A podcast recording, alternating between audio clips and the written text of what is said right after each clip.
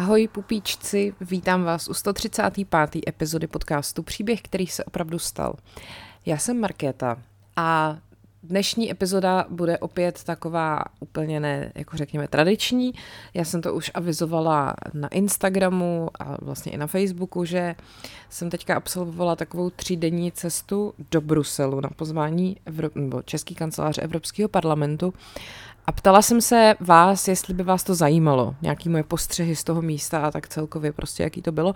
A hrozně mě vlastně překvapila vaše reakce, protože to mělo jako hodně, hodně lajků a mělo to hodně, hodně komentářů a 99,9% těch komentářů bylo, že jo, až na Otu. Ota psal, že ho to nezajímá, ale všechno ostatní jo, takže sorry o to, zdravím tě, ale on psal potom, že si to stejně poslechne, takže uh, vlastně tím pádem můžu zdravit i Otu. Jdem dál. Um, já teda budu povídat tak jako celkově o tom, jak ta cesta probíhala, eh, co jsme tam viděli, eh, s kým jsme se tam potkali a k tomu i nějaké jako svoje dojmy z toho celého. Eh, celý se to samozřejmě pojí k tomu, že Česká republika zanedlouho převezme po nějakých 13 letech předsednictví v Evropské unii. A je to taková No, v normální době by to bylo, řekněme, možná spíš jako oficialita, nic jako zásadního. Ale v době, ve které se nacházíme, vzhledem k tomu, co se děje na Ukrajině, vzhledem k tomu, že po covidu prostě všechno úplně jako na dně a tak, to není vůbec jako snadný. Takže ta naše role v ten moment bude důležitá, si myslím.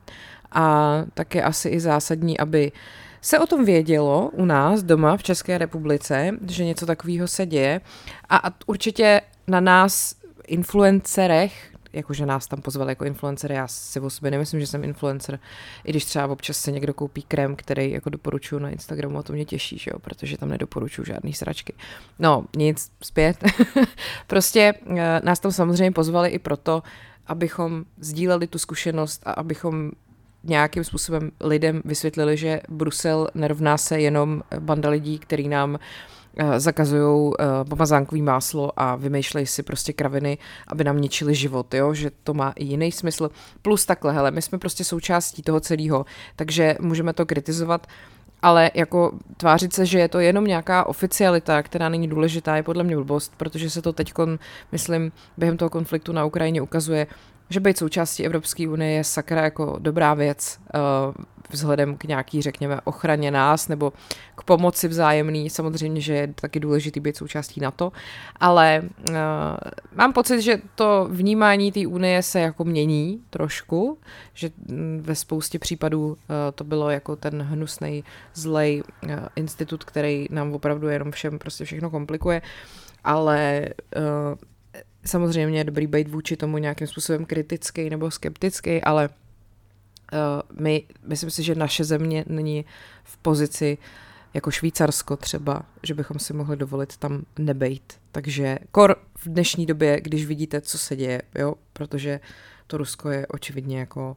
nezastavitelný, vedený šílencem a Ono se to konec konců ukázalo hned v zápětí po té, co ten konflikt začal, kdy vlastně ukrajinský prezident Vladimír Zelenský začal intenzivně tlačit na to, aby Ukrajinu Evropská unie přijala. A kdyby to bylo k ničemu tam být, tak to asi nedělá, že jo. Plus teda samozřejmě, uh, to není tak, že se to dělo z čista jasna.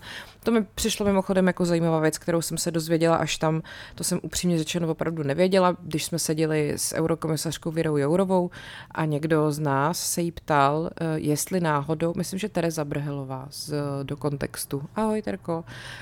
Ona se ptala, uh, proč se něco takového nezačalo řešit, já myslím vzhledem k Ukrajině od Evropské unie, už v době, kdy Putin anektoval Krym. A ono totiž se ukazuje, že se to řešilo, nebo aspoň paní Věra Jourová nám jako vysvětlovala, že to není pravda, že by se to začalo řešit až teď, že celou dobu Evropská unie nad tím jako zavírala oči, že Putin si prostě agresivně bere cizí území, že vlastně nějaký, jako nějaký ochrany a nějaký garance od Evropské unie právě Ukrajina už začala získávat od té doby, co se stalo to na Krymu, takže to prostě není pravda, že se, a že kdyby to tak nebylo, tak je to v dnešní době mnohem horší, celý ten způsob, jakým uh, teď Evropská unie se vlastně k Ukrajině může chovat, tak je do jisté míry jako zajištěný tím co se dělo v průběhu těch předchozích let po anexi Krymu, jo, jestli to jako vysvětluji logicky, správně.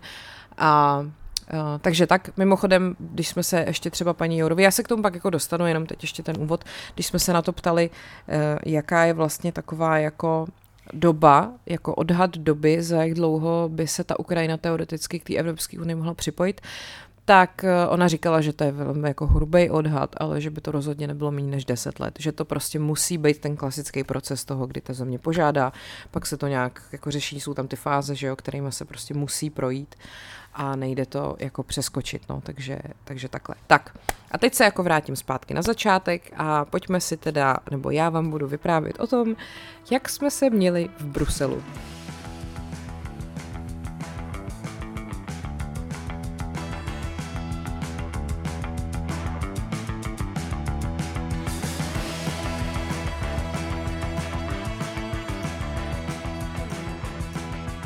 Prosím vás, eh, myslím si, že první den eh, našeho pobytu v Bruselu velmi dobře definuje to, že vám řeknu, že jsme stávali ve 4 ráno, protože prostě nám to letělo někdy asi v 6.40, protože prostě ČSA eh, hromadně ruší všechny lety asi, co existují, takže se ty lety museli přebukovávat, prostě jsme letěli velmi brzy a uh, vlastně jsme se, je takhle, jako když ještě řeknu jako svůj pohled na celou tu věc, jo, mě, mě vlastně napsala Kateřina z té kanceláře Evropského parlamentu, jestli bych se nechtěla zúčastnit tady toho výletu, který je teda dělaný jakože za prvý pro skupinu studentů, uh, žurnalistik, jakože z Prahy, z Brna a z Olomouce, plus potom pro skupinu jako influencerů, že jo. A teď přesně, když prostě slyšíte slovo influencer, tak si vybavíte holky, který prostě prodávají rtěnky rtěnky a silikony a jako říkáte si, proč já bych s takovými lidma měla dobrovolně trávit tři dny někde, kdekoliv. Já jako introvert mám vůbec jako problém trávit čas s jakýmakoliv lidma.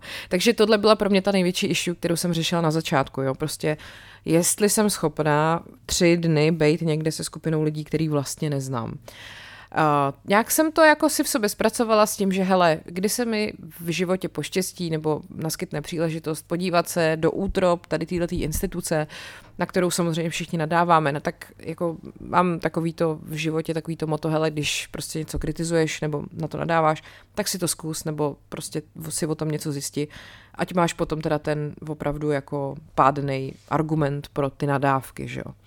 Takže jsem si řekla, OK, poletím. Plus se teda jako vtipně to sešlo s tím, že už jsem delší dobu měla naplánovaný výlet do Belgie s kamarádkou, který se odehrál asi o 14 dní předtím. Takže já jsem byla uh, s kamarádkou Zdravím Kláru, vy jste to vlastně slyšeli, protože jsem pak tam odsud nahrávala epizody.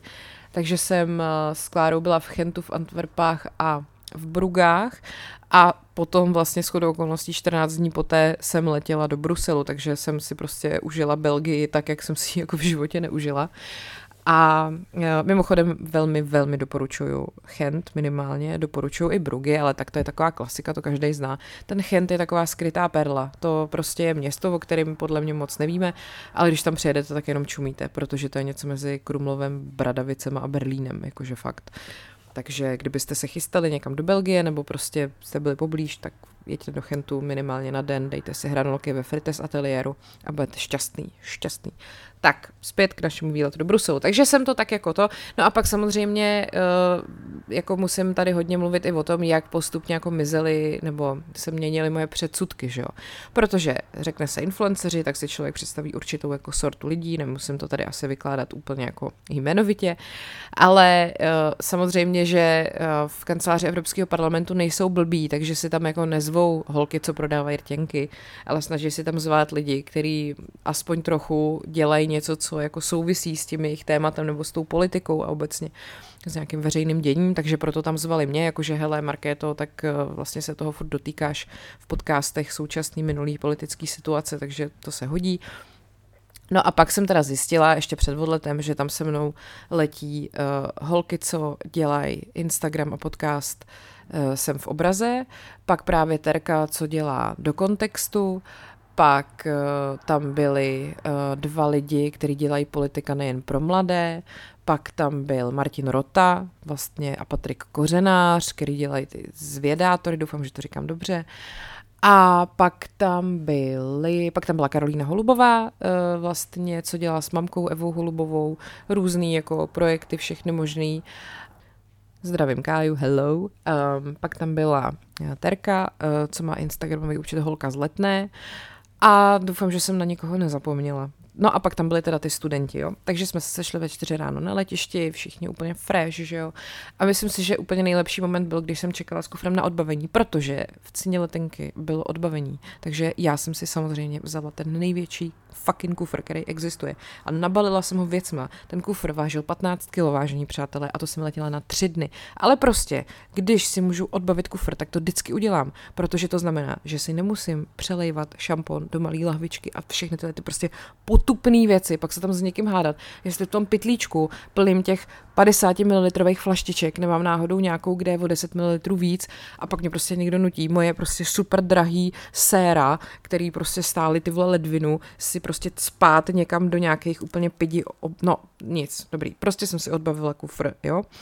A jak jsem stála v té frontě na to odbavení kufru, tak ke mně najednou přiběhla nějaká holka a říká mi, čau, já jsem Karolína, prosím tě, můžu si k tobě dát do kufru nůž? Jakože opravdu takhle. A tak já jsem ještě fakt jako ty čtyři ráno, že jo, prostě nechcete se bavit ani sami se sebou na to, že s nějakým pecím člověkem. Tak jsem tak na ní koukala chvíli, úplně jako what. No nic, tak, tak jsem si od ní vzala skládací jako nůž a dala jsem si ho do kufru. Z této holky se teda vyklubala Karolína Holubová, Skvělý člověk, mimochodem, ale tohle byl fakt jako divný moment. Takhle jsem se ještě s nikým nikdy neseznámila. Tak, posuneme se dál, nebudu vám tady vykládat, jak jsme šli přes security, jak jsme si sedali do letadla, to asi znáte. Každopádně teda dolítli jsme do Bruselu, někdy jako velmi brzy, no v 8 ráno asi. A já už mluvím 11 minut a to jsme teprve dolítli do Bruselu. Já se vám omlouvám, doufám, že furt jste stejně nadšený do toho vyprávění, jako jste byli, když jste mi psali, že tuhle epizodu chcete. Uh, Uh, teď to zní prostě, jak kdybych poprvé v životě někam letěla, ale fakt ne, jo. Já se k tomu prostě dostanu. No, um, jako první na programu jsme měli uh, vlastně, jako rovnou jsme šli do toho Evropského parlamentu, teda do té budovy. Mimochodem, ta budova je prostě zasraný bludiště. Já jako nechápu a zároveň asi vlastně obdivuju lidi, kteří tam fungují, protože já jsem něco takového v životě nezažila. Jakože vy v rámci jednoho patra můžete jít do schodů a ze schodů a furt jste v tom jednom patře. Pak se mezi těmi těma patrama přemysťujete výtahem, ale samozřejmě jsou to různé části budovy, takže to, že jste ve třetím patře, neznamená nic. Je to jako centrum chodov, ale centrum chodov na tripu, jo, když si to jako představíte. A jinak teda mě vlastně docela mile překvapilo, že ta část toho Bruselu, kde ten Evropský parlament je, nebo že se to tak celkově vlastně tváří docela přívětivě. Všude jsou duhové přechody na silnicích, všude je to duhový. Kde to jde, tak tam se nasrala duha, jako aby se ukázalo, že jsme tady pro všechny. Nebo aspoň já jsem to tak pochopila. Doufám, že to není jenom, že tam mají duhu, protože se jim to líbí. Jakože pochopila jsem to tak, že to vyjadřuje nějaký jako postoj LGBTQ lidem. No, dobrý. Uh, takže budova parlamentu je velmi jako zapeklitá záležitost, plus teda, když jdete dovnitř, tak samozřejmě procházíte jako rentgenem, takovou tu jako letištní kontrolou a, aby to nebylo tak snadný, tak vy sice teda už potom máte nějakou visitors nálepku, protože vám tam ještě zkontrolují občanku a všechno, ale stejně se tam nemůžete pohybovat samostatně po té budově. Vy furt musíte mít sebou jednoho člověka, který má tu kartičku, že tam je jako místňák, a jenom s jeho doprovodem tam můžete prostě být, jo, protože pak třeba i procházíte s nějakýma skleněnýma dveřma, kterýma neprojdete bez člověka, který má tu kartičku prostě, no, dobrý. Uh, takže jsme se uh, vlastně teda konečně dostali dovnitř a a sedli jsme si do jedné místnosti, šok, a, a tam nám uh, vlastně místní, jakoby takhle, uh, jedna paní, která nás tam taky jako provázela, spoluprovázela, nám ho představila jako jednoho z nejvýše postavených českých úředníků v Bruselu, což zní jako něco, co bych nikdy nechtěla dělat v životě, ale tak OK, mám k tomu určitě jako obdiv, mám vlastně obdiv k lidem, kteří dělají věci, které já bych v životě nezvládla, takže dobře, tak eh, pán se vypracoval, wow. No, a pán nám jako vlastně v programu bylo, nebo nám to tak bylo prezentované, že se jako dozvíme hrozně jako zajímavé věci z toho, jak to tam celý jako funguje. tak to zní dobře, ne? Jako i když stáváte ve 4 ráno, máte v sobě 6 kafí prostě, tak si tam sednete a teď čekáte, že si dozvíte jako vlastně drby, ne? Pikošky, takový to kdo s kým prostě a, a kde se tam jako kalí a no ne, jako přeháním to, ale prostě jsem čekala nějaký takovýhle typ informací. A jsme si sedli na ty sedačky, jako fakt unavený prostě a Navíc teda v hotelu jsme si jenom odložili kufry, ani jsme se nemohli ubytovat, jo. Což samozřejmě není chyba uh, našeho jako pořadatele, to je prostě tak prostě debilní check v hotelu. No, tak jsme si sedli a pán pustil PowerPointovou prezentaci, která prostě trvala hodinu a půl. A fakt to bylo, jako když on to potom vlastně na konci schrnul, tak ano, přesně jak to sám řekl, tohle je věc, která se třeba na škole vysoký učí rok nebo dva, jako celý to fungování, celá ta struktura toho parlamentu, nebo celý, celý Evropský unie, jako kdo s kým, jak, jak se co schvaluje, kdo má jako za co zodpovědnost, jak se to na sebe navazuje a tak. Takže si dovedete představit, jak uh, nabuzený jsme po tomhle byli. Jakože já si myslím, že tahle věc sama o sobě by byla jako dobrá, ale rozhodně ne pro partu lidí, který někdo prostě vytáhl z postele ve 4 ráno. Uh, Um, po hodině a půl teda to skončilo.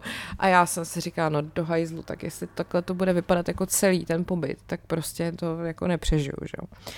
Naštěstí se mé obavy nepotvrdily. Jako samozřejmě celý ten den jsem měla takový jako polozamlžený, prostě ovlivněný tím, jak proto jsem vstávala, vím, že to tady furt omílám, ale pro mě je to jako velká věc, já prostě ve 4 ráno normálně nevstávám. Tak, uh, pak jsme teda měli oběd, mimochodem oběd jako servírovaný přímo tam v budově, jako neřekla bych tomu kantýna, jo, protože když se řekne kantýna, tak si představíte prostě tácek a, a katů šlech, tak tohle jako, jestli tohle je kantýna, tak, tak dobrý, hele. Prostě tříchodový menu, velmi jako, velmi výborný a vůbec prostě si říkám, že jako uh, Bejt tam a chodit tam jako na jídlo by se mi líbilo, každopádně. Pak jsme měli uh, takovou vlastně jako mini prezentaci od uh, Xaviera, což je kluk, který vlastně dělá jakoby cooperation with influencers právě, že někdo, kdo je tam zodpovědný za to, jak eh, se s influencerama jako komunikuje a jakým způsobem se vybírají a co potom prezentují dál. Přičemž, podle mě důležitá věc, influenceři za, jakoby, ono to zní divně, spolupráci, jako s Evropským parlamentem nedostávají zaplaceno, jo? že to jako vychází teda z toho, že vy vlastně uh, to děláte dobrovolně a tím pádem um, to, nebo takhle, jako upřímně si taky myslím, že kdyby v tom byly peníze, no tak to prostě vůbec nedává smysl, není to jako autentická věc, takže mi přijde v pořádku, že ty lidi to dělají jako dobrovolně a rádi a tím pádem zároveň ale i ty jejich výstupy vlastně můžou být skoro jakýkoliv, protože tím, že to není jako platící klient ten parlament, tak nemá vlastně ani moc nárok jako si vlastně určovat, co tam jako za výstupy bude. No, takže jsme, takže jsme tam strávili nějakou hodinku s ním, on nám jako ukazoval, jakým způsobem probíhá tady ta, jako spolu, jak, jak probíhají tady ty spolupráce. Pak vlastně následný téma, velký, bylo dezinformace. To se vlastně táhlo jako skrz celý ten, všechny ty meetingy, co jsme měli, nebo vůbec, jako když to schrnu, tak ty témata, okolo kterých jsme se pořád točili dokola, byly uh, dezinformace, z části taky jako válka na Ukrajině, pak to byl Green Deal, velmi jako v vozovkách v Česku oblíbené téma, a pak Fit for 55, což je takový ten závazek Evropské unie o tom, jak se budou snižovat emise, že jo, a uh, vlastně potom všechny ty schůzky, co jsme měli, ty rozhovory s poslancema, vždycky byly o jednom z těchto těch témat. Pak ještě taková ta digitální, řekněme, bezpečnost a nějaký, uh, nějaká snaha jako takový ty internetový giganty trošku přimět k tomu, aby si nedělali s datama uživatelů úplně co chtějí. Tak, takže jsme se viděli uh, s, vlastně s uh, místopředsedkyní Evropského parlamentu Ditou Charanzovou, která je ze strany ANO a v Europarlamentu zároveň je frakci, která se jmenuje Renew. Uh, a pak jsme se viděli uh, s Marcelem Kolajou, který je v té sekci zelených a zároveň teda z české strany pirátský. A tam jsme se právě bavili o tomhle digitálním, jako digitální věci. Ještě bych teda možná rovnou k tomu řekla, že Evropský parlament uh, se skládá z vlastně 705 poslanců, kteří jsou tam právě rozdělený do těch jednotlivých frakcí. Jo? Takže vy jste z jakýkoliv strany, co vlastně, ze kterých jste jakoby třeba z České republiky, z Polska, prostě odkudkoliv, jste z nějaké strany, ale pak vlastně, když přijdete do toho parlamentu, tak si vlastně vybíráte jako frakci určitou, za kterou v tom parlamentu budete. Jo, takže jasně, že když jsou lidi ze strany, z pirátské strany nebo z, eh, z, já nevím, když jsou jako strana, vyloženě strana zelených česká, nebo by to byly eh, třeba sociální demokracie, tak je to jako, že v Evropském parlamentu za prvý nalevo a za druhý si můžou vybrat z několika frakcí, které tam jakoby jsou tomuhle tomu určený, když to řeknu blbě. Takže vlastně ty poslanci se neseskupují v tom parlamentu na základě té svojí jako státní příslušnosti, ale na, na tom jakoby půdorysu těch politických skupin, jo. Takže uh, je vlastně nejsilnější politická skupina v tom Evropském parlamentu je Evropská lidová strana. Uh, ta vlastně je taková Eh, řekněme, křesťansko-sociální, konzervativní, jo, liberálně konzervativní, jakože takovejhle ten, řekněme, styl. Pak je tady SAD, to jsou socialisti a demokraté, to je frakce, která má nějakých 154 jako křesel celkem. A to jsou prostě sociálně demokratické strany. Jo.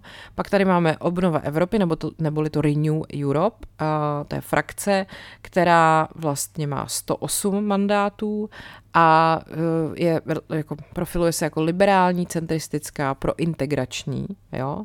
Pak tu máme skupina zelených, nebo, evropské, nebo skupina z Evropské svobodné aliance, ta má teď 74 poslanců a poslankyň a uh, jsou to teda hlavně takové ty evropské strany zelených a pak poslanci stran, který zastupují různé jako minority a regionální uskupení. Pak je to ID, to je skupina Identita a demokracie. To je vlastně taková nástupkyně, takový tý nejznámější asi euroskeptický frakce, která se jmenovala Evropa národů a svobody a ta vznikla teda až v červnu 2019, tam je 73 poslanců. Eh, do této skupiny jsou třeba dva, v této skupině jsou dva český poslanci zvolený za hnutí SPD, jo, takže to tak nějak jako asi vám definuje, co to je zač. Je to jako velmi kritický odmítavý stanovisko vůči jakýmukoliv integračnímu prostě programu, projektu. Pak evropští konzervativci a reformisté, nebo ECR, tam je 62 členů a eh, to jsou takový taky bych řekla velmi jako velký euroskeptici. Uh, oni chtějí velmi velkou individuální občanskou svobodu, svobodný podnikání, nízký daně, uh, pak prostě odmítají jako aktivity k tomu, aby se Evropa jakkoliv jako federalizovala, abychom byli víc jako, uh, víc jako jeden stát, nebo když to řeknu jako abychom byli víc spojení, tak tohle ty lidi nechtějí, jo? chtějí prostě mnohem víc zachovat takovou tu suverenitu všech těch států. Pak je tam Konfederace Evropské sjednocené levice a Severské zelené levice. Tam je 41 křesel a e, v té frakci sedí třeba Kateřina Konečná za KSČM, která s náma i letěla z Bruselu, mimochodem, no, k tomu se dostanu. Uh, takže prostě to jsou komunisti, levičáci a pak i takový ty skandinávský ekologický uskupení, jo? Takže takhle jsem vám to tak jako v rychlosti uh, vysvětlila, takže takhle tam fungují ty frakce, tudíž vlastně není tak důležitý, že Dita Charanzová je z ANO, je důležitý, že tam je, že je v té frakci Renew a za ně potom nějak nějakým způsobem jedná, hlasuje a tak dále. Tak, vracím se zpátky, takže jsme měli debatu s ní a s Marcelem Kolajou právě o tom, jakým způsobem uh, probíhají takový ty uh, vlastně procesy toho, kdy my se snažíme ochraňovat nějaký digitální prostředí u nás a samozřejmě to jako jednoduchý není, že jo. Ale jak jsem říkala, byla jsem v té době už velmi, velmi unavená, takže kdybych vám upřímně měla říct, co jsem se z toho odnesla, tak je to to, že potřebuju další kafe a už chci hrozně moc do hotelu, do postele. Uh, no, tak potom teda konečně se mi to splnilo a myslím si, že tím se první den jako uzavřel. Ale dobrý, hele, tak uh, zjistila jsem, že influenceři, se kterými tam jako jedu, nejsou prostě holky, co prodávají rtěnky, že to jsou prostě lidi, kteří opravdu eh, se o tu politiku zajímají, ví o tom o dost víc než já, i když jsou prostě o deset let mladší než já. A to teda byl takový dru- druhá moje issue celého toho pobytu, jako jak já sakra budu koexistovat s lidma, kteří jsou o tolik mladší. Budu si tam prostě připadat jako stará kráva, mileniál, ty vole, na kterýho tyhle ty mladí lidi nadávají. Ale samozřejmě, že i tenhle ten předsudek se tak nějak ztratil postupně, k tomu se taky dostanu. A pojďme se teda podívat do mého druhého dne. Takže druhý den jsme měli na programu návštěvu českého zastoupení v Bruselu, toho baráku, kde vlastně ty český úředníci jsou, respektive kde prostě se tak nějak jako řeší ta naše role, kterou teď budeme od 1. července zastávat. A myslím si, že teda možná bych nejdřív mohla říct něco ještě znova o tom českém předsednictví, co to vlastně je, abyste eh, měli trošku jako přehled, jo. Protože my teda začínáme 1. července a já jsem předtím trošku jako zavádějícím způsobem řekla, že my budeme předsedat, eh, ano, budeme jako předsedat Evropské unii, ale jako de facto předsedáme Radě Evropské unie, jo. Já se potom dostanu k tomu, co je Rada Evropské unie, co je Rada Evropy, Evropská rada, všechno, každá věc z toho je něco jiného. Nicméně je to uh, věc, která se teda nám děje po 13 letech a my tam budeme uh, v čele té uh, Evropský, pardon, Rady Evropské unie, zároveň ještě v trojici s Francií a se Švédskem, stejně jako to bylo minule. Dá se říct, že tady to předsednictví je takový uh, eh, docela náročný úkol, který vyplývá z toho členství v Evropské unii. A ta role té země, která předsedá, je nejen jako organizační, ale taky, řekněme, taková jako reprezentační politická, zprostředkovatelská, když to tak řeknu. Ty přípravy na to předsednictví se zahájily už někdy v roce 2018. A to předsednictví je taková dobrá příležitost k tomu, se jako předvést v dobrém slova smyslu, jo? což ale bohužel teda nám moc nejde, protože, teď se zase vrátím jako trošku zpátky, my, když jsme předsedali Evropské unii v roce 2009, tak nám padla vláda, což se úplně nehodí, že jo, v takovéhle situaci. Tehdy uh, vlastně v čele vlády stál Mirek Topolánek, uh, a řekněme potom ještě, když to jako vemu i ministra vnitra a ministra zahraničí, tak spolu s ním tam byli Alexandr Vondra a Karel Schwarzenberg. Ujali jsme se toho předsednictví vlastně v prvním pololetí roku 2009 a uh, potom uh, hnedka v zápětí poslanecká sněmovna vyslovila vládě nedůvěru. A e, vlastně zároveň tato vláda byla první v historii České republiky, která byla takhle svržená tím hlasováním poslanecké sněmovny o nedůvěře. Ono se jako o nedůvěře, že ho hlasuje Let's kdy často, myslím, že za vlády Andreje Babiše to bylo taky vlastně několikrát vzhledem k tomu, jak se to, jak, jak to kouleli s covidem, tak eh, se vyslovovala nebo snažili se vyslovit nedůvěru, ale tak protože prostě měli většinu, tak nebyla šance. Nicméně tam vždycky jako možnost té sněmovně, že jo, kde máte těch 200 poslanců, potřebujete těch 101, aby eh, to vyslovení nedůvěry jakože fungovalo.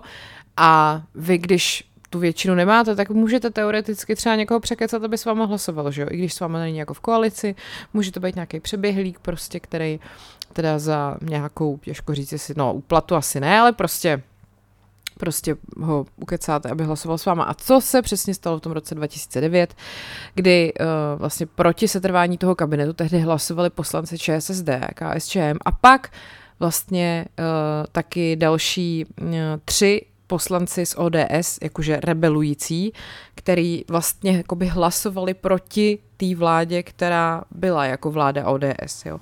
Tehdy to byl vlastně Tlustý a Jan Švipl, já jsem řekla trojice a myslela jsem dvojice a pak tam ještě eh, k ním se přidali bývalí poslankyně strany zelených Věra Jakubková a Olga Zubová. Takže uh, holce stalo, a tím pádem ta páda, páda vladla, vláda padla a musela se jmenovat nová, což se stalo a 8. května se jmenovala vlastně úřednická vláda eh, Jana Fischera, toho asi taky víte, že jo, pak kandidoval na prezidenta neúspěšně. Naštěstí tato ta úřednická vláda dotáhla to naše předsednictví, jakože uh, se ctí, jo? že tam vlastně jako žádný průšvih nebyl, ale ty vole, jako je to tak trapný a prostě tak strašně zbytečný. Uh, takže teď samozřejmě všichni doufají, že už se žádný takovýhle podobný průser nestane.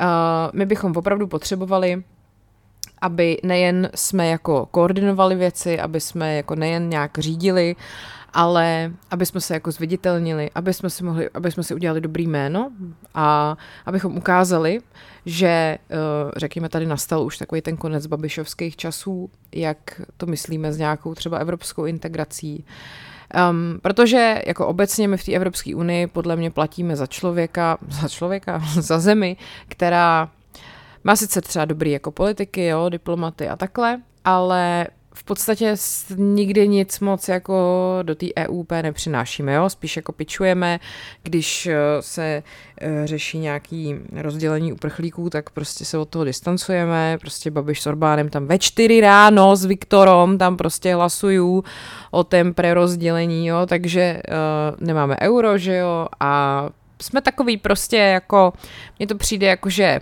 jsme tam a zároveň se trochu tváříme, že tam moc nejsme, tak jako se nás to týká, vlastně moc ne, taková to česká cesta, jo, mi to přijde, no. Každopádně, eh, teď se zase vrátím zpátky k naší návštěvě Bruselu, takže my jsme byli prostě v tom baráku, se tak jako popokecat s těma lidma, který to vlastně mají jako na starost a úředníkama, jo, pořád jsme u úředníků, který nám vlastně měli tak nějak jako vysvětlit, představit, jak to funguje, jak to bude probíhat a tak. No a součástí tohohle toho byla i prezentace uh, jednoho člověka, který vlastně má na starosti sociální sítě, vyloženě sociální sítě na to český předsednictví Evropské unie, což je teda Instagram, Twitter a Facebook a um, já jsem si spíš jistá, že jste na ně nenarazili, protože ono to ne, za prvý nefunguje dlouho, za druhý to prostě nemá moc velký jako follow. A upřímně řečeno, jsem z toho byla trochu zklamaná, eh, bylo nás víc, nebo možná spíš všichni, co jsme tam seděli, jsme z toho byli zklamaný, protože se vlastně ukázalo, a to si myslím, že je systémová věc, systémová věc, že se prostě k sociálním sítím pořád přistupuje jako k něčemu, co je tak jako navíc. co prostě může zpravovat každý a není to důležitý. Je to takový to, Máme sociální sítě, očkrtneme si, že je máme, ale už nás tak moc nezajímá, co na ně dáváme, jestli je to dobrý, jestli to vůbec jako k něčemu uh, přispívá, protože uh, teď tak jako hele, na Facebooku je každý, tak to každý může dělat, že jo. Uh, my jako jsme instituce, takže jako nepotřebujeme nějakou prostě, nebudeme dělat placenou reklamu, nepotřebujeme prostě nahánět jako stovky tisíc fanoušků, tak jenom mám tady jako políčko, odškrtávám si, máme Instagram, máme Twitter a můžeme si to někam napsat, že to jako děláme. A tenhle ten přístup k těm sítím potom bohužel i vlastně předznamenává to, jaký lidi ty sítě dělají. Protože uh, proč bychom si najímali nějakého experta, který těm sítím rozumí a opravdu to může někam posunout, když vlastně si myslíme, že to je jenom taková věc do počtu, naprosto nevýznamná. Uh, tohleto mě hrozně mrzelo, protože to je přesně to, co může jako velmi ovlivnit jak lidi o Evropské unii přemýšlejí u nás. Protože tady prostě mám spíš pocit, že ji nemají rádi, jakože ano, vnímáme to tak, že hele, je dobře, že tam jsme, ale zároveň z ní nikdo není nadšený.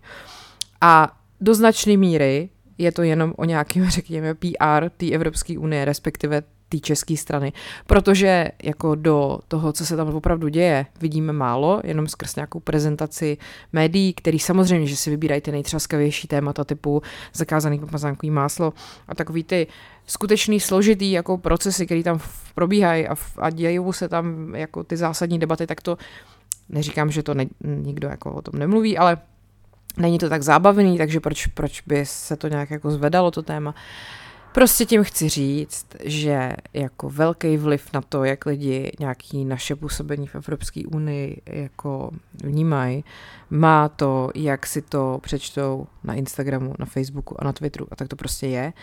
A kdyby uh, ty sítě uh, byly pěkně dělaný, kdyby tam byly zajímavé fakta, věci, uh, jako i takový trošku jako civilnější, osobnější. Mě spousta z vás psalo, jo, prosím tě, vyprávěj nám o Evropské unii, ať to trošku poličtíš.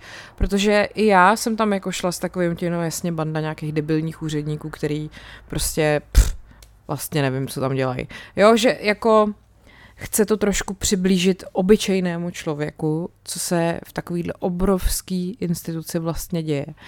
A myslím si, že cesta k tomu přiblížení není uh, budeme dělat infografiky na Instagram. Jo, myslím si, že ta cesta k přiblížení je mít to jako osobní, personalizovaný. Já jsem kluk, který je tady v Bruselu, tyjo, bydlím tady v nějakém bytečku, chodím tady prostě do Evropského parlamentu, probourávám se tady skrz ty jejich bezpečnostní, všechny možný jako nařízení, každý den si tady někde sednu a pak chodím do té kantýny na tříchodový menu, ha, ha, ha, a večer si dám pivo a mezi tím tady se snažím jako nějak fungovat.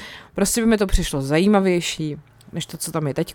Takže o tomhle jsme debatovali v tom, v tom českém zastoupení.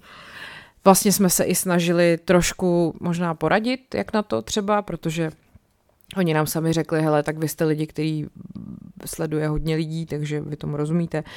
Ale já si říkám, proč tam sakra takovýhle člověka nemají rovnou, že jo? Teď to prostě peníze tam na to jako nějaký jsou, ten člověk za to dostává zaplaceno. No, prostě tak.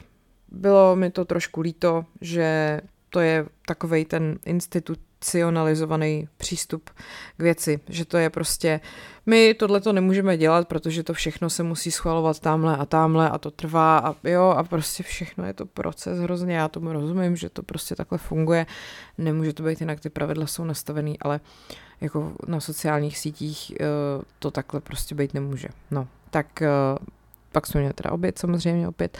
A to jsme teda šli do restaurace mimochodem, to vám můžu doporučit, kdybyste někdy byli v Bruselu. Tak eh, restaurace, která se jmenuje Atika, je to řecká restaurace, výborně tam vaří. Tak, eh, takže tak. No, a pak jsme teda uh, se vlastně vydali na podle mě možná nejzajímavější část celého pobytu a byla to debata, kterou jsme měli s českými europoslancema. A měli jsme tam eh, Luďka Niedermayera, který je vlastně topka a stan a v té evropský, eh, v Evropském parlamentu je za tu frakci EPP, pak Mikuláš Peksa, který je teda Pirát, že jo, a zároveň je v té frakci těch zelených.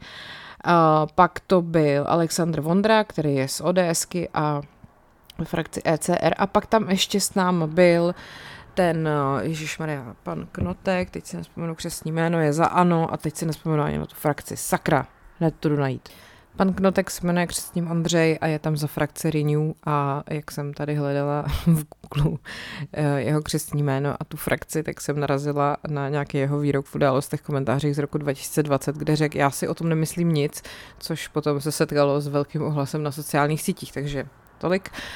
Ještě bych možná mohla přidat takovou vtipnou historku, když jsme uh, dojeli do Bruselu a jeli jsme uh, autobusem na letišti jako do té letištní budovy od letadla, tak uh, dvě slečny, tři, co tam jeli se mnou, že jo, Karolína, Tereza a druhá Tereza, v tom autobuse stáli a dal se s nima do řeči pán, který jim říkal, já jsem tak jako zaslechnul, že se bavíte v Evropském parlamentu, tak vy tam jako se chystáte, holky, jo, jo, jo, že tam jdeme. A on, no a tak já, teda je to hodně narychlo, ale tak já bych snad dokázal nějak vás tam jako provést, že bych vám tam ukázal něco a oni, ne, ne, ne, to je v pohodě, my jsme jako organizovaná skupina, my tam jako máme domluvený nějaký meetingy a besedy a tohle.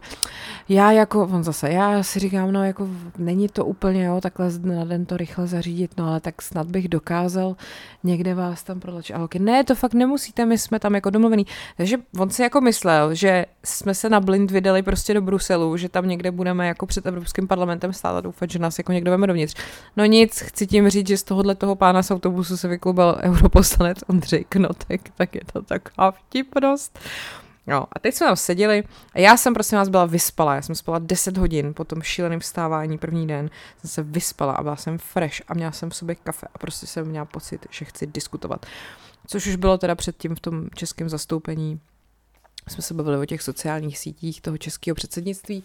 No, tak eh, tady proti nám teda seděli páni Niedermayer, Pexa, eh, Knotek a Vondra.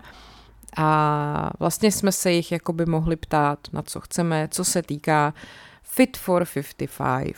Prosím vás, Fit for 55, já myslím, že už jste to možná někdy slyšeli. Je to taková, takový balíček, jo, co uh, Evropská unie vydala. Je to takový jako plán Evropské unie, aby se do roku 2030 snížily emise skleníkových plynů o 55%. Je to nějaký závazek nebo prostě spíš takovej uh, něco, čemu oni chtějí dostat. A teď je x různých způsobů, jak se to jako dá udělat. Můžete s tím nesouhlasit, může se vám to nelíbit, ale to je asi tak jediný, co s tím můžete dělat. Takže když už to tady máme, ten balíček nějakých legislativních návrhů té Evropské komise, který teda mají vést k tomu 55% snížení evropských emisí skleníkových plynů, tak uh, jsme se bavili o tom, jak jsou ty jednotlivý aspekty toho, jaký jsou a co se vlastně všechno dá dělat.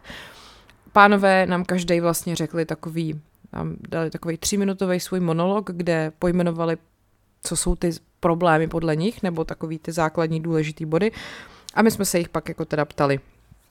A oni nám odpovídali. Takže já, protože jsem eh, dítě rodičů, který celý život pracují, můj celý můj život pracují v jaderné elektrárně, tak jsem se zeptala, eh, jak je to s jadernou energetikou obecně, protože vlastně ta se teďka tak jako těsně nebo velmi jako řekla bych, s, od, s krajním odporem uznala jako zelená energie, aby uh, se vlastně ty státy, kde jako ty jaderné elektrárny jsou, mohly nějakým způsobem eh, vejít do těch všech jako nařízení a tak, který mm, tam mají být vlastně dodržený do těch cílů a regulací, protože tam jde o to, že eh, co se týká jako takhle, Dá se to rozdělit na tři takové velké jako části. Jo?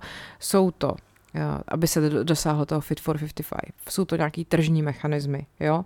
Takže tam se bude řešit uh, letecká námořní doprava, uh, bude se tam řešit silniční doprava, budou se řešit zdanění energií. Pak jsou tam nějaký cíle a regulace v energetice a v dopravě, jo? že budou emisní předpisy pro nějaký osobní auta, že jo, přísnější, bude se třeba stavit nová infrastruktura pro alternativní paliva, Uh, já nevím, třeba co se týká nějaký krajiny ekosystému, nějakých strategie jako ohledně lesů, využívání půdy a lesnictví, jo, obnovitelné zdroje, pak nějaký podpůrný opatření, že se uh, vytvoří nějaký sociální klimatický fond a podobně. A prostě je tam toho fakt jako strašně moc.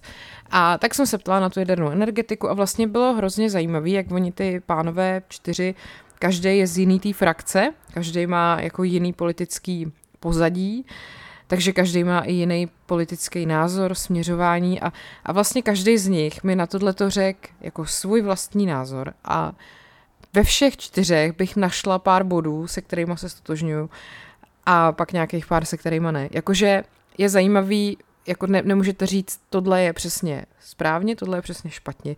Je to hrozně eh, jako široký téma a dá se k němu přistupovat z různých stran a každý má podle mě trochu pravdu v tom svém přístupu.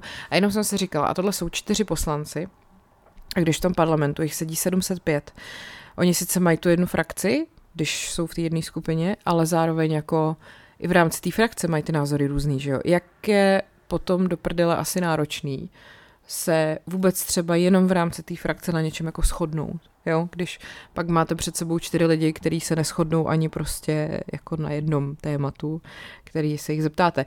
No, pak se tam eh, pak se tam třeba uh, holky ptaly na, nebo takhle Tereza, holka z letní se ptala na, na to, jestli by se nemělo uvažovat o tom, že by se snížily dotace uh, na zpracování masa nebo jako do masného průmyslu obecně, protože ty dotace jsou obrovský. Je to spousta peněz, který by se daly využít jinde, neznamená to, že by se eh, přestalo jíst maso, znamená to, že by prostě jenom to, jakoby produkce toho masa nebyla tak moc dotovaná a podporovaná.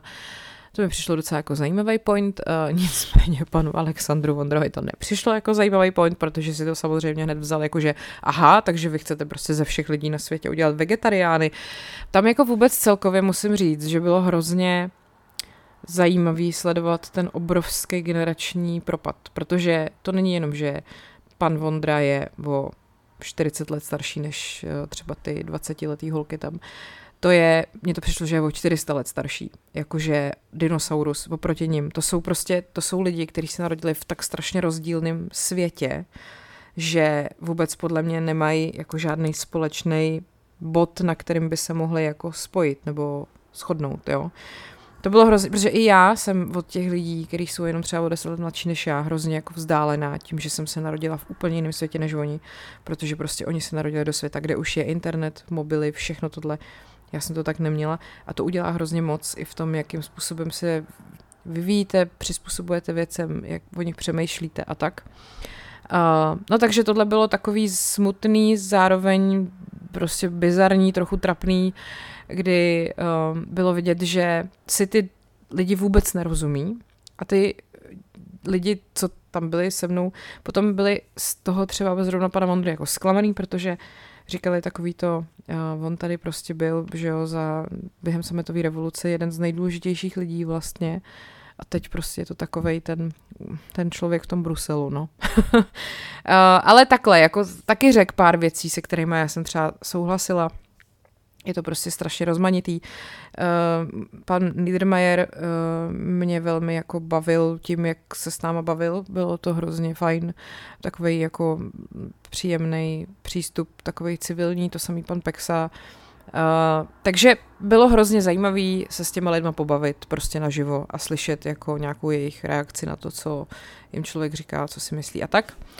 Takže to bylo fajn, to mě bavilo. Uh, vlastně potom, když jsme skončili s nima, tak jsme se hnedka viděli uh, s paní Věrou Jourovou, což je česká eurokomisařka a já si říkám, že když už mluvím o Eh, komisi evropský, tak bych vám zase mohla říct trošku jako kontext, jak tam ty instituce fungují. Nebudu to teďka komplikovat eh, třeba nějakým soudním dvorem a centrální banku a, a tak, spíš vemu fakt takový ty základní, o kterých jako slýcháme pořád. Jo. Máme tady tu Evropskou komisi, kde právě je Věra Jourová a to je uh, jako vlastně nadnárodní výkonný orgán té Evropské unie, politicky nezávislý. Je to i tak jako nezávislý v tom, že vlastně i když je třeba Věra Jourová Češka, tak ona tam absolutně jako nehájí český zájmy. Jako teď to nemyslím jako zlé, ale prostě se to tak nedělá, jo. Uh, vlastně poslání té komise je teda prosazovat ty obecné zájmy Evropské unie a vlastně dohlížet na to, aby se uplatňoval správně ten rámec všeho. Uh, a teď, když třeba zrovna jsme mluvili s Věrou Jourovou, tak ona právě měla, eh, její současná agenda nejvíc je eh, omezení těch, nebo prostě nějaký, nějaká úprava toho, jak ty digitální giganti internetoví vlastně nakládají eh, s datama uživatelů a podobně. Právě to bylo docela, mi přišlo vtipný, že hnedka po nás měla meeting se šéfem Microsoftu, ne? Tak prostě podobný, nejdřív s náma, pak prostě tady s tím a tím pánem. No, takže uh, to je Evropská komise. Jo? A v každém členském státě má nějaký, jako každý členský stát má v ní jako zastoupení, což ale vlastně jako znamená jenom to, že ten člověk má nějak zvyšovat povědomí o tom, co ta komise dělá, ale rozhodně to jako ne, neznamená, že teda prosazuje uh, nějaký naše zájmy. A myslím si, že i, no, nebo k tomu se dostanu potom. Tak, uh, teďko. Uh, Eh, činnost Evropské komise, teda oni předkládají návrhy nových právních předpisů a oni to předkládají k přijetí právě Evropskému parlamentu a Radě Evropské unie. Eh, potom taky řídí jednotlivý politiky Evropské unie a dohlíží nad správným dodržováním v těch členských státech. Taky vlastně je správcem rozpočtu Evropské unie a taky zastupuje Evropskou unii v zahraničí. Jo? Vlastně vystupuje jménem všech těch členských zemí v různých mezinárodních organizacích a takhle.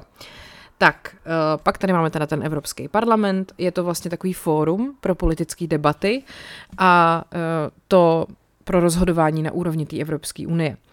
Eh, ty poslance Evropského parlamentu volíme my, občani Evropské unie, ve všech státech prostě se to volí stejně, přímým způsobem, každých pět let, takže tím vlastně dochází k nějakému zapojení lidí do toho. A eh, tím se jakoby nějak tak má jako prohloubit ten demokratický princip, že jo. No a uh, dá se říct, že teda ten základ uh, Evropského parlamentu položilo společný schromáždění, to vzniklo už v roce 1952, já se tady do té historie asi to nebudu úplně zabředávat, to třeba někdy jindy. Důležitý je, že uh, Evropský parlament má tři oficiální sídla. Ve Štrasburku se poslanci scházejí jeden týden v měsíci na plenárním zasedání, pak ty výbory parlamentu sídlí v Bruselu právě, tam jsou taky plenární zasedání, tam jsme se byli i podívat. A e, potom vlastně předsednictvo parlamentu a generální sekretariát, ty zase se nacházejí v Lucembursku, nebo přímo teda v Lucemburku, jako no. A, tak, Vlastně dokonce i vy, jako občané Evropské unie, se teoreticky můžete na Evropský parlament obrátit s výzvou, aby se Evropský parlament zabýval nějakým tématem.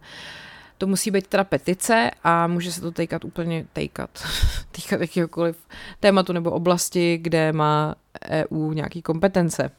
Takže kdybyste prostě měli nějakou issue, tak si můžete nechat uh, vlastně podepsat petici a můžete to poslat do parlamentu. No, uh, samozřejmě, že Evropský parlament má svého předsedu, ten je volený na dva a půl roku a uh, vlastně těch poslanců, jak jsem říkala, je 705, členských států je 27, takže tam jsou reprezentovaný všechny ty členské státy.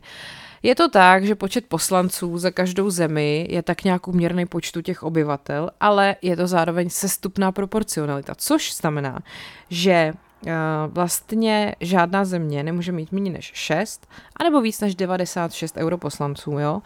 Eh, je to vlastně tak, že kdyby se opravdu mm, eh, takhle, minimální počet mají Kypr, Lucembursko a Malta a nejvíc jich má Německo. Ale kdyby to bylo opravdu jakože uměrný tomu, kolik obyvatel ty státy mají, tak Německo má prostě 500 europoslanců a Malta má prostě jednoho, jo, jakože není to úplně takhle, je to tak, aby, aby opravdu ty úplně velký státy tam neměly prostě naprostou většinu, je to logický, že jo, jinak by to pak vůbec celý nemělo smysl, aby to jako existovalo. My jich máme 21 mimochodem.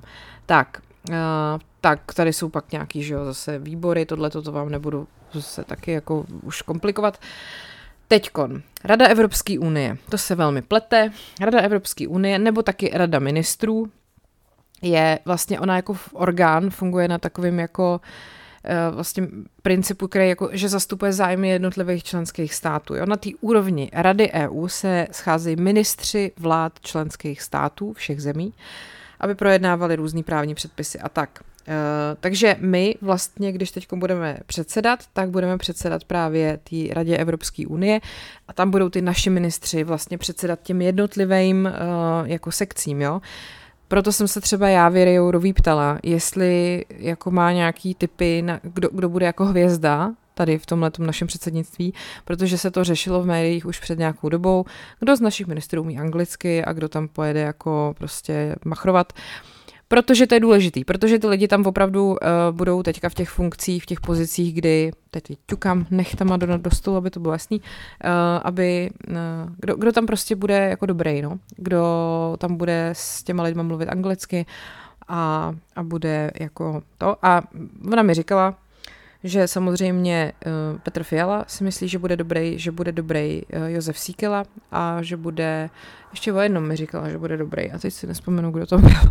Každopádně říkala zároveň, že ta neschopnost komunikovat anglicky není úplně tak strašná, protože lepší mluvit dobře česky s dobrým překladatelem, než prostě za sebe dělat blba s nějakou blbou angličtinou. Takže tak. A potom tady máme uh, rozhodování, ne, pak tady máme Evropskou radu, to je něco jiného, prosím vás, než Rada Evropské unie. Evropská rada, nebo taky summit, je vrcholný politický orgán Evropské unie. A to je takový to, že těch jednání se účastní ty čelní představitelé těch členských zemí, jo, což jsou hlavy států a předsedové vlád.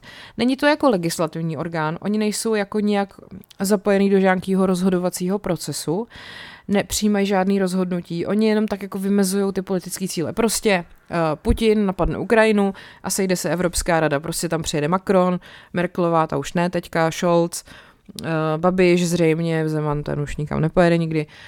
Tyhle ty lidi se sejdou prostě na oběd a řeknou tak a my chceme, aby prostě Putin šel z Ukrajiny do hajzlu a budeme dělat všechno pro to, aby se to stalo.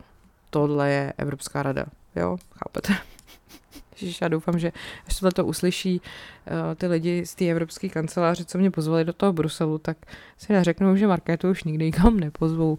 No, a pak tady máme, to je všechno. Teď jsem vám to řekla, takže se znova vrátím k Věře Jourový.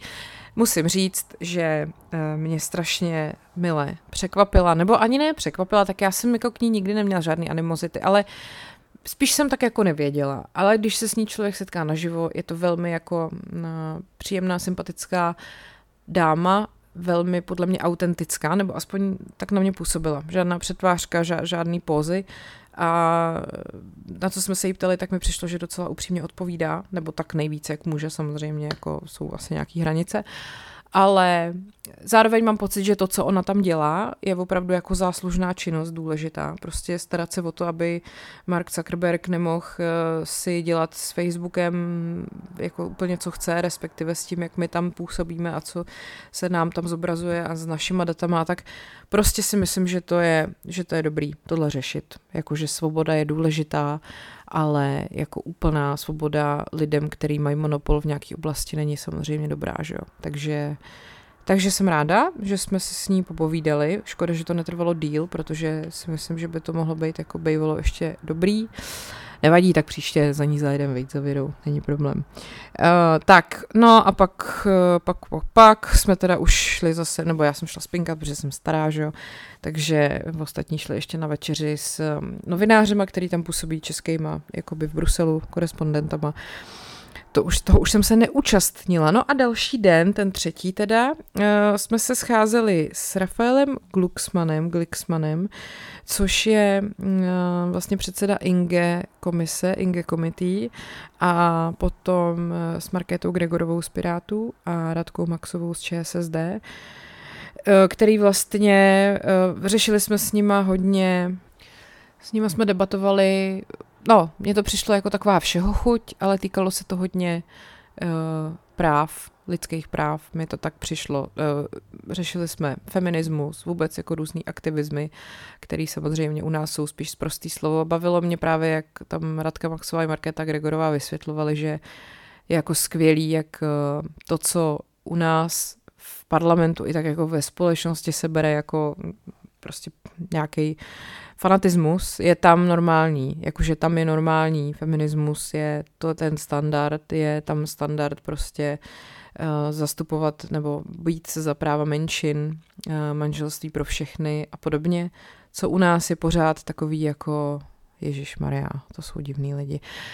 Hrozně mě bavil point, který teď už nevím, kdo tam měl, abych to nepřipisovala někomu jinému, kdy vlastně řešili jsme tam jako potratov, potratovou momentální politiku, to, jak eh, se vlastně v českých médiích eh, furt dává prostor té alianci pro rodinu, která prostě hájí ten zákaz potratů.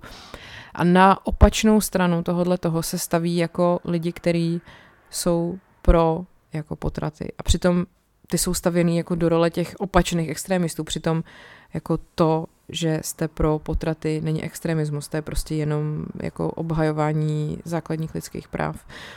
Což mi přijde od těch médií blbý, že to takhle staví na dva opačný póly, když to prostě tak není. Aliance pro rodinu jsou magoři, všichni ostatní jsou normální. Říkám to já za sebe, takhle si to myslím. Takže jsme tam řešili tohleto, pak právě taky, jak, jak fungují ženy političky, že jo, že to samozřejmě není jednoduchý a, a tak. Takže to bylo, to bylo taky příjemný, ačkoliv jsou to vlastně obě dámy, mi nejsou jako politicky blízký, když to tak řeknu.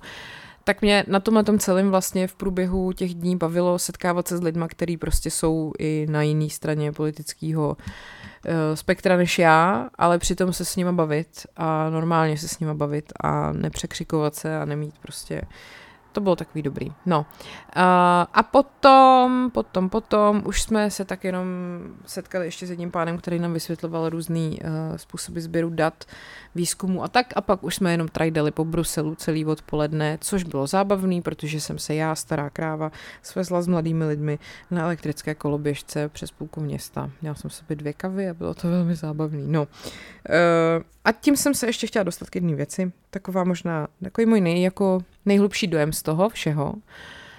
Um, jak jsem se strašně bála jet tam jako s mladýma lidma. Já vím, že jako já, já nejsem úplně stará, ale tak prostě připadám si stará, když je mi 33 a jsou tam se mnou lidi, kterým je 20 a podobně.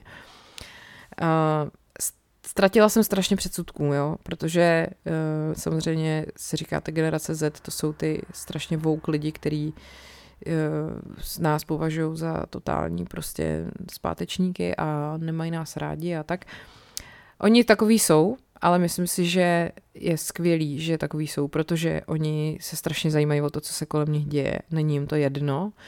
Jsou velmi striktně neodsuzující, co se týká lidského, toho, jak vypadáte, jakou máte orientaci, jako jaký jste, ale velmi striktně odsuzující, pokud máte chuť porušovat jakýkoliv práva. Což si myslím, že je prostě dobře.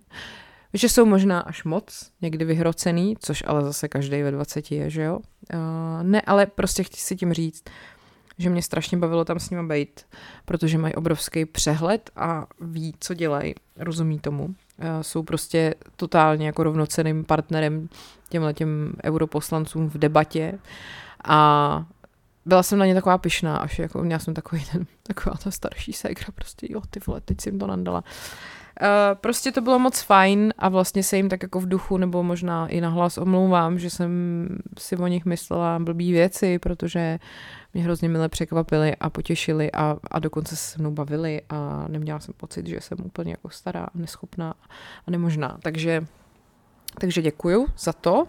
Děkuju i za celý to, celou tu zkušenost, za to pozvání od Evropský, od kanceláře Český, vlastně, no teď víte, jak to myslím, už jsem to říkala, už, už mluvím dlouho. Um, kdybyste měli zájem, tak bych vám mohla ještě udělat nějaký epizody jako o historii třeba Evropské unie, nevím, jestli jako je to nějak pro vás téma, který třeba byste chtěli, jestli se v tom chcete víc zorientovat. Uh, já jsem se snažila vám to tady podat upřímně, jaký z toho jsem měla celkově jako dojem. A uh, to naše předsednictví, myslím si, že je velká věc a mohlo by být jako fajn, mohlo by být přínosný, tak uvidíme. Já doufám, že nám to třeba i jako v něčem pro, trochu prospěje, pomůže. No. Tak jo, tak uh, uf, mluvím dlouho.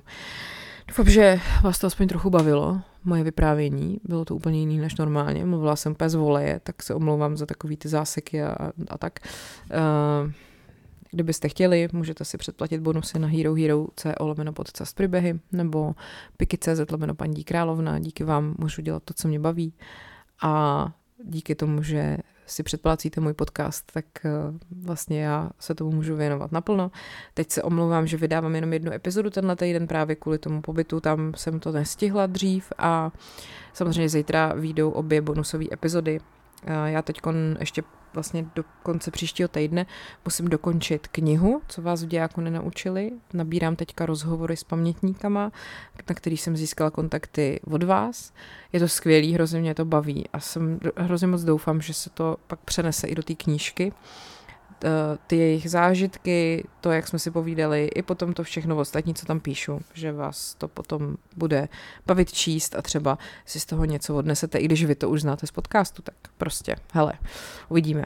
Mějte se hezky, ať je váš život příběh, který se opravdu stal.